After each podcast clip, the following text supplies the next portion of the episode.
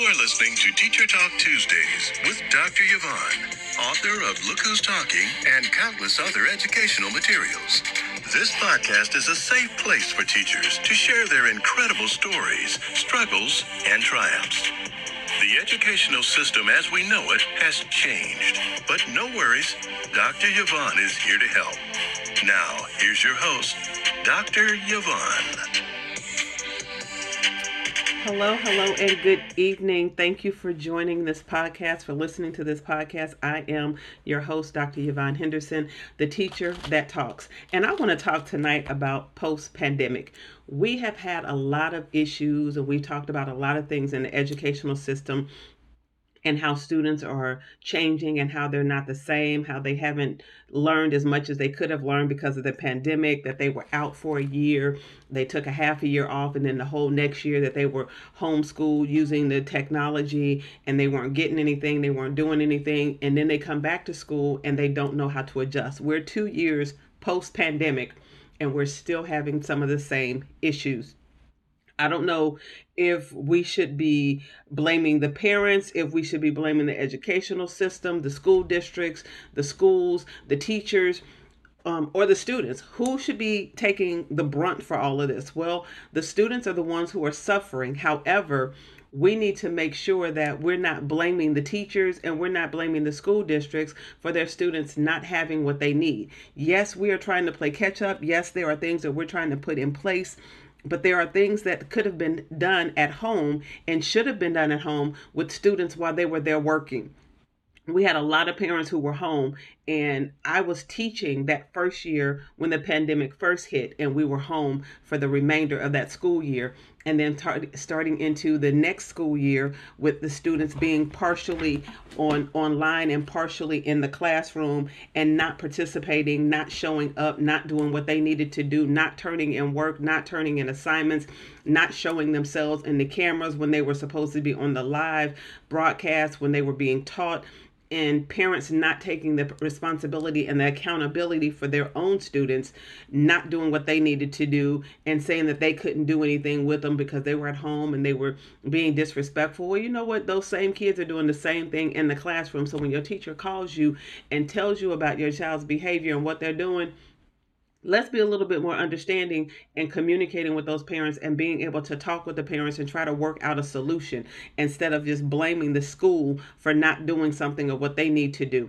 Uh, situation i had just before the break i was talking to a parent of a child who I had wrote up because of an incident where he put his hands on another student and that parent came to me and wanted to know. It was like well I want to know what was told to you because my child came home and told me something different. Well of course they did. They're not going to tell you the same thing they told me. So what the parent said was well my child has a hard time advocating for himself and he's scared to talk to the teacher. Well that's something you need to deal with at home I can't teach your child how to advocate for himself or herself. You need to make sure that you teach your child how to advocate for themselves. And if they can't do that, then they should be able to at least be able to talk to you. However, if you're going to tell a totally different story when you get home than what happened at the school, and I had a witness, I had another teacher there with me who witnessed the whole situation, who dealt with the communication with the child. So I'm trying to figure out how did the story change? Of course, your child is not going to tell the truth that he popped somebody in the eye because he got wrote up for it.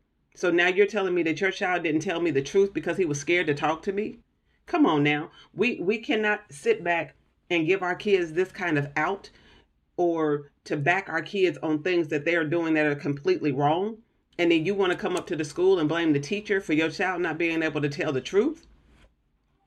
So we have to take, you know, take accountability at some point in time and stop trying to blame everything on the teacher and try, stop trying to blame everything on the school because the school is not doing everything. The school is not doing it. We have to be able to teach our kids how to keep their hands to themselves, to be able to stay in their own space, to stay out of other people's personal space because you shouldn't have been close enough, you know, to be able to put your hands on somebody else just because you didn't agree with what they were saying. That's not how we handle situations. Even today, I was talking to my kids about how they handle differences, and it got to the point where everybody was like, "Well, if they don't like me, I don't care." and I'll, I'll just put my hands on them. I'll do this. I'll hit them with my purse. I'll, I'll do this, or they, they going to have to do something. What does that mean? How did our kids get to be so violent? And was it during the pandemic?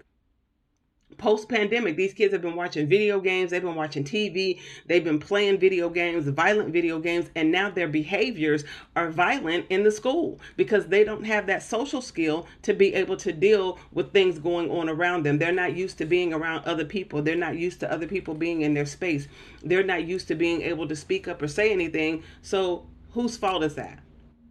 We have to be able to teach our kids how to advocate for themselves and how to be able to have decent com- com- conversations and communication and knowing how to deal with issues and situations without being violent and without putting their hands on someone else. There is no way in no form, shape, form, or fashion that we're going to allow students to be able to put their hands on somebody. So if that's what's being taught, we can't do that because if everybody do that, we're gonna have kids fighting all day long.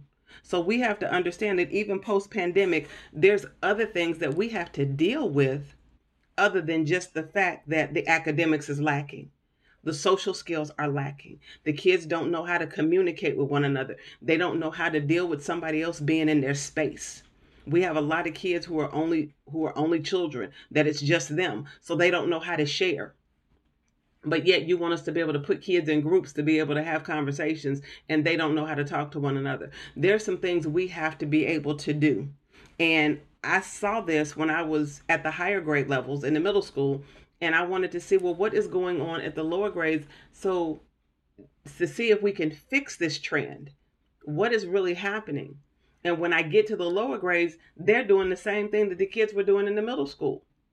So is it really the school system or is it something else behind it, a deeper thought? I don't know. What are your thoughts on that? Somebody contact me let me know how do you feel about the, the epidemic that's going on right now in our school systems the fights they just had it on the news a six year old took a gun a loaded nine millimeter to school and shot his teacher the social skills our kids are not able to adapt. Our kids are not able to deal with social issues and be able to handle that without wanting to go to violence. Why? Because it's what they're watching. It's the games that they're playing what is happening at home who's taking care of them at home to make sure that they have the skills that they need to be able to talk out and to deal with conflict to be able to deal with differences to be able to deal with somebody in authority telling you what to do.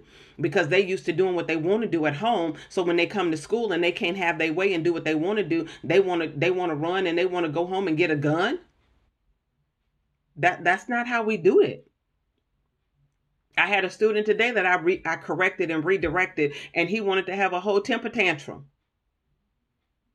Had to call the parent. The parent had to come get him because our kids are not able to cope in society. With this pandemic, post pandemic, we need to start looking at our kids' social and emotional um, ability to be able to handle what's going on in society. Because if we don't get a handle on it now, we're talking about six a six year old that's what second grade and I, and, and and fourth graders who are having meltdowns, who are talking about bringing knives to school and wanting to cut somebody because they called them ugly. We have to be able to deal with the social and emotional uh, state of our children, the mental capacity of our kids, and what they can handle and what they cannot handle. And we want to talk about putting more on them and stressing them out about taking a test they can't handle being able to deal with the pressures of being told that their work is incorrect and that they need to fix it without breaking down and crying and you want them to be ready for a test?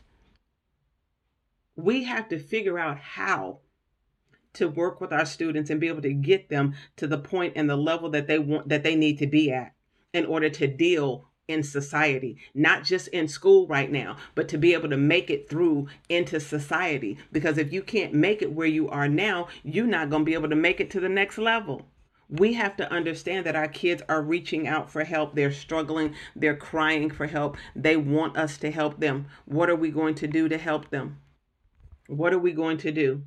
They're reaching out, they're crying. I've observed so many different attributes and aspects of our kids that are dangerous, that I see that could be potentially dangerous for our students and for our schools and our districts if we don't get a hold of it and if we don't take care of our kids' mental state. There are some things that are going to happen that we need to deal with these kids are not ready for the next level they're not ready to to be pushed and bombarded with all kinds of things going on other than schoolwork. Yes we want them to come to school and get an education but are they prepared for that? Most of them are not. And we have to be ready to get them prepared for what it is that they're doing and what they need to do. So are we ready to prepare them for that? I don't know but we have to get ready we have to get ready. We have to be able to have that conversation with the parents. We have to be able to open that line of communication with parents. And parents have to be ready and willing to listen to what is going on with their kids and stop thinking that their kids not doing anything wrong, that their kids are perfect, that their kids are angels. We're past all of that. We have kids who are who who are suicidal. We have kids who have mental issues who are wanting to harm other people. We have kids who are having mental breakdowns in 4th grade because they can't handle the pressure. And the more pressure we put on them to do well in school and to do better and to do great and to do uh, to, to do this test and move forward in this and do this and do that, that mental capacity is going to break them down. So we have to. We have to come together and find some solutions that are going to help our kids get to where they need to be. And it's not to continue bombarding them with all of the wilds of what's going on in the educational system. It's not about the finances. It's not about the money. We need to stop thinking about the the Title One and the, the federal grants and the, the money that's coming for our kids if we're not using it to help our kids better themselves and to get better and to be able to make it to the next level. What good is it to have grants and money and putting it into the school if you don't have students in there who are capable to deal with it? If you don't have students that are going to be there to be able to, to use the facilities and to use it. We have so many schools that are shutting down because of shootings in the school buildings, shootings on, on school campuses, and schools are shutting down. They're losing money anyway. So why are we so worried about the money and being tied up in the money instead of worrying about our kids and their state of mind and their well-being and being able to make it to that next level?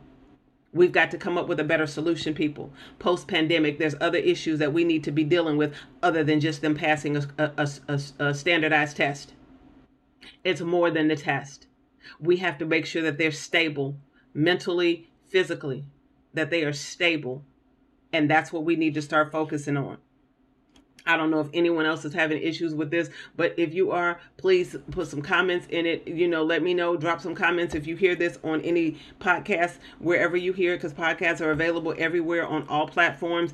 If you see it on Facebook, chime in, make a comment, let me know what you're thinking, how you're thinking. If you want to be a part of the podcast, if you want to be interviewed on the podcast about our students and where we are in the educational system, let me know hit me up. I would love to be able to talk to somebody. But for now, this is all I have to say about our post pandemic and what's going on with our students. And if you want to, you want to hear more, please listen up for next week when we come back. And I thank you for listening to my podcast. And you have been listening to Dr. Yvonne, the teacher that talks. We hope you've enjoyed Teacher Talk Tuesdays with Dr. Yvonne. Tune in next time for more incredible stories, struggles, and triumphs.